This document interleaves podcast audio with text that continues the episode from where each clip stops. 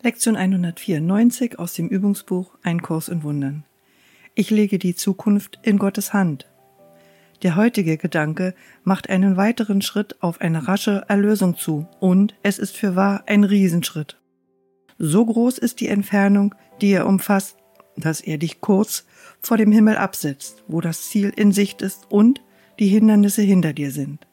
Dein Fuß hat die Gefilde erreicht, die dich am Himmelstor willkommen heißen, den stillen Ort des Friedens, wo du mit Gewissheit Gottes letzten Schritt erwartest. Wie weit schreiten wir jetzt von der Erde fort? Wie nahe kommen wir unserem Ziel und wie kurz ist die Reise, die noch zu unternehmen ist? Nimm den heutigen Gedanken an und du hast alle Ängste, alle Abgründe der Hölle, die ganze Schwärze der Depression, der Sündengedanken und der Verwüstung, die die Schuld mit sich brachte, hinter dir gelassen. Nimm den heutigen Gedanken an und du hast die Welt von jeder Gefangenschaft befreit, da du die schweren Ketten gelöst hast, die das Tor zur Freiheit vor ihr verschlossen hatten. Du bist erlöst und deine Erlösung wird damit zur Gabe, die du der Welt gibst, weil du sie empfangen hast. In keinem einzigen Augenblick wird Depression verspürt oder Schmerz erfahren oder Verlust wahrgenommen. In keinem einzigen Augenblick kann Kummer auf einen Thron gehoben und gläubig angebetet werden. Nicht einmal sterben kann man in irgendeinem Augenblick. So wird ein jeder Augenblick, der im Verstreichen Gott gegeben wird, wobei der nächste ihm bereits gegeben ist, zu einer Zeit deiner Befreiung von Trauer, Schmerz, ja sogar vom Tode selbst. Gott hält deine Zukunft ebenso, wie er deine Vergangenheit und deine Gegenwart hält. Sie sind eins für ihn, deshalb sollten sie auch eins für dich sein. Doch scheint in dieser Welt die Zeitenfolge noch immer wirklich zu sein. Daher wird nicht von dir verlangt, das Fehlen der Aufeinanderfolge zu verstehen, das in Wirklichkeit in der Zeit zu finden ist. Von dir wird nur verlangt, die Zukunft loszulassen und sie in Gottes Hand zu legen.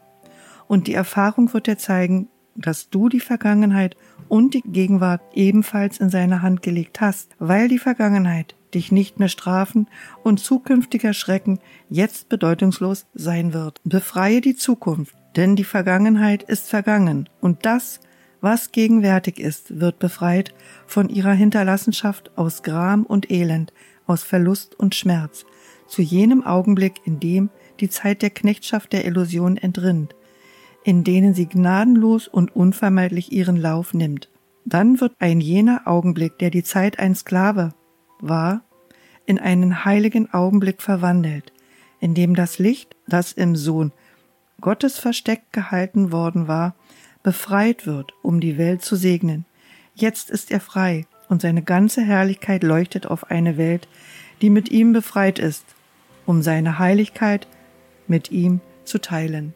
Wenn du die heutige Lektion als die Befreiung sehen kannst, die sie wirklich ist, wirst du nicht zögern, so viel beständige Mühe aufzuwenden, wie du kannst, um sie zu einem Teil von dir zu machen, indem sie ein Gedanke wird, der deinen Geist beherrscht, eine Gewohnheit in deinem Repertoire zur Lösung von Problemen, ein Mittel schneller Reaktion auf die Versuchung, dehnst du dein Lernen auf die Welt aus. Und indem du lernst, die Erlösung in allen Dingen zu sehen, wird auch die Welt wahrnehmen, dass sie erlöst ist. Welche Sorge kann den befallen, der seine Zukunft in die liebende Hand Gottes gibt? Was kann er leiden? Was kann ihm Schmerz bereiten oder ihm die Erfahrung von Verlust bringen? Was kann er fürchten? Und was kann er anders als mit Liebe betrachten?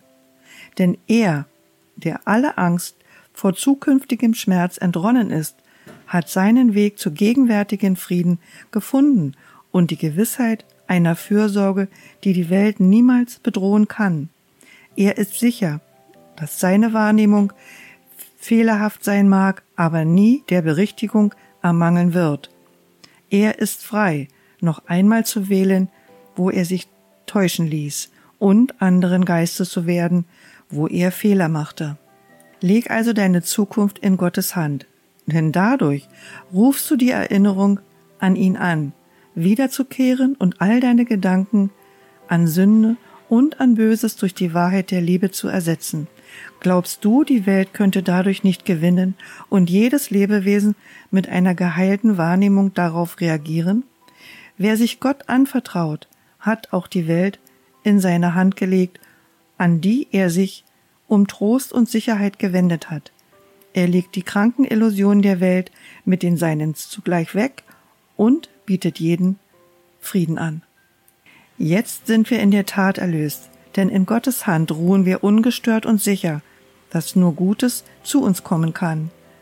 Wenn wir vergessen, werden wir sanft beruhigt. Wenn wir einen unversöhnlichen Gedanken akzeptieren, wird er durch die Widerspiegelung der Liebe bald ersetzt. Und wenn wir versucht sind, anzugreifen, werden wir uns an ihn wenden, der unsere Ruhe behütet, dass er die Wahl für uns treffe, die die Versuchung weit hinter sich lässt. Die Welt ist nicht mehr unser Feind, denn wir haben beschlossen, dass wir ihr Freund sind.